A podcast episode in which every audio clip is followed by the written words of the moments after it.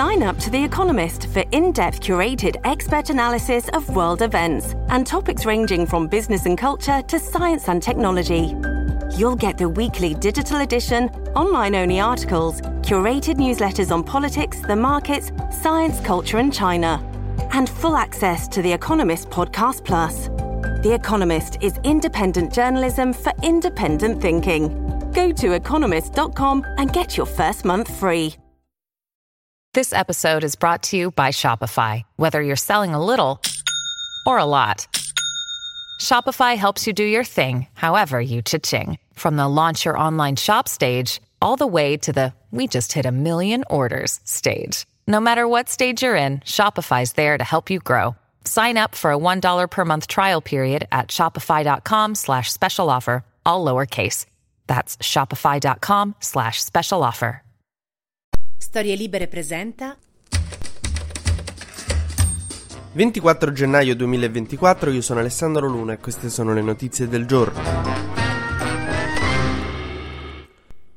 Ieri è passata l'autonomia in Senato, si votava per il progetto di Calderoli di spacchettare l'Italia. La Lega, capirai, stava contentissima perché erano anni e anni che volevano l'autonomia. Salvini sembrava mia madre quando mi laureerò. E sembrava di rivedere la Lega dei tempi, no? Se abbiamo visti sventolare i vessilli veneti in aula, insomma, come non vedevamo fare da anni. La cosa particolare è che tutta questa roba dell'Italia spacchettata dai patrioti ha fatto risvegliare il patriottismo del PD, perché dai banchi del PD Boccia ha intonato suonato l'inno dei mameli, i parlamentari del PD hanno iniziato a sventolare i tricolori. Sembrava la curva dell'Ellas Verona. O con tutti quei tricolori la sezione commenti di un post di Salvini. No, cioè di solito non gliene frega niente dell'Italia, no, dell'italianità. Ieri patriottismo a manetta, li dovevate vedere i parlamentari del PD. Hanno sfoderato un amore per la patria tale che gli abitanti dei fiumi in Croazia si sono preoccupati.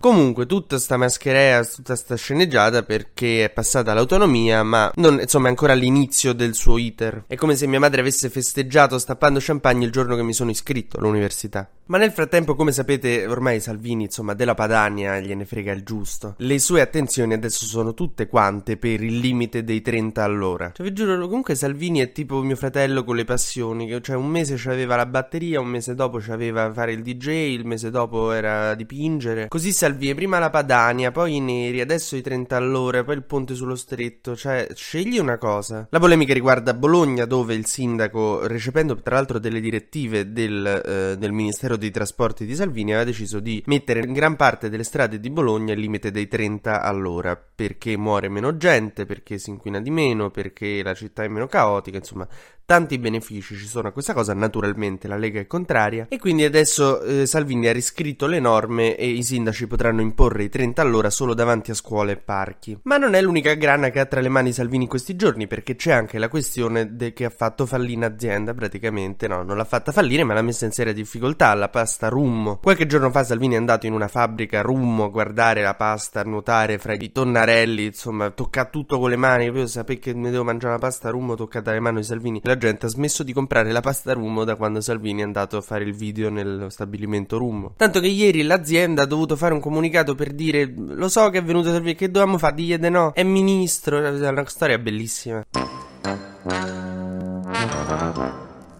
Ma facciamo un breve consueto giro sugli esteri. Ieri al Parlamento israeliano c'è stata un'audizione in cui si è parlato dei vari crimini che vengono commessi nei confronti degli ostaggi detenuti nella striscia da Hamas. Nel frattempo sono morti 24 soldati israeliani in un blitz eh, lì nella striscia di Gaza dove combattevano con i miliziani di Hamas. Mentre è notizia di ieri che Motaz Aiza, il fotoreporter che da Gaza ha raccontato questi 110 giorni di guerra, è dovuto andare via dalla striscia di Gaza, quindi non potrà più raccontarcela come ha fatto finora, non nonostante gli tentassero di oscurare il profilo su Instagram e mille difficoltà, però insomma se ne è dovuto andare dalla striscia di Gaza, dice per molte ragioni che tutti voi conoscete in parte ma non tutte, adesso non so a cosa si riferisse, eh, non è ancora chiaro, però era diciamo un occhio, ci cioè aveva offerto un occhio su Gaza che era difficile avere. Nel frattempo continuano a piovere missili russi in Ucraina, ieri ci sono stati 19 morti nei bombardamenti a Kiev e Kharkiv, ma la notizia forse più importante che viene dagli esteri oggi riguarda il New Hampshire. Praticamente si è votato per le primarie repubblicane pure lì, dove insomma era più probabile che potesse vincere Nikki Haley, l'unica rimasta in corsa, contro Donald Trump, invece ha vinto Trump. Nel frattempo Nikki Haley come strategia ha deciso di dare a Donald Trump del declinato mentale. Praticamente sostiene che se sta rincoglioni. Io, cari repubblicani, vi vorrei dire, non è che fosse così brillante anche prima, però vabbè, ognuno se ne accorge coi suoi tempi. No, perché ultimamente sapete che si parla tanto delle gaffe di Biden, Trump aveva tanto marciato sulle gaffe di Biden, ultimamente ha confuso Nikki Haley con l'ex speaker della Camera eh, Nancy Pelosi, ha confuso Orban con Erdogan, ha accusato Biden di voler portare gli Stati Uniti nella seconda guerra mondiale, che eh, sì, c'è già stata, anche grandina, cioè tipo fatto, sì, no, importante. E soprattutto a un certo punto era convinto di aver battuto Obama alle presidenziali, invece contro di lui era candidato Hillary Clinton, quindi sì, pure lui sta mezzo a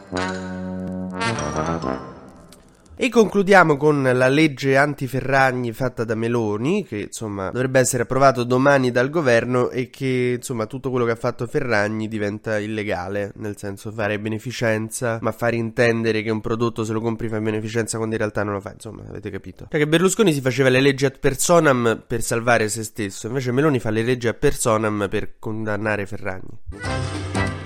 TG Luna torna domani mattina, sempre tra le 12 e le 13, su storielibere.fm.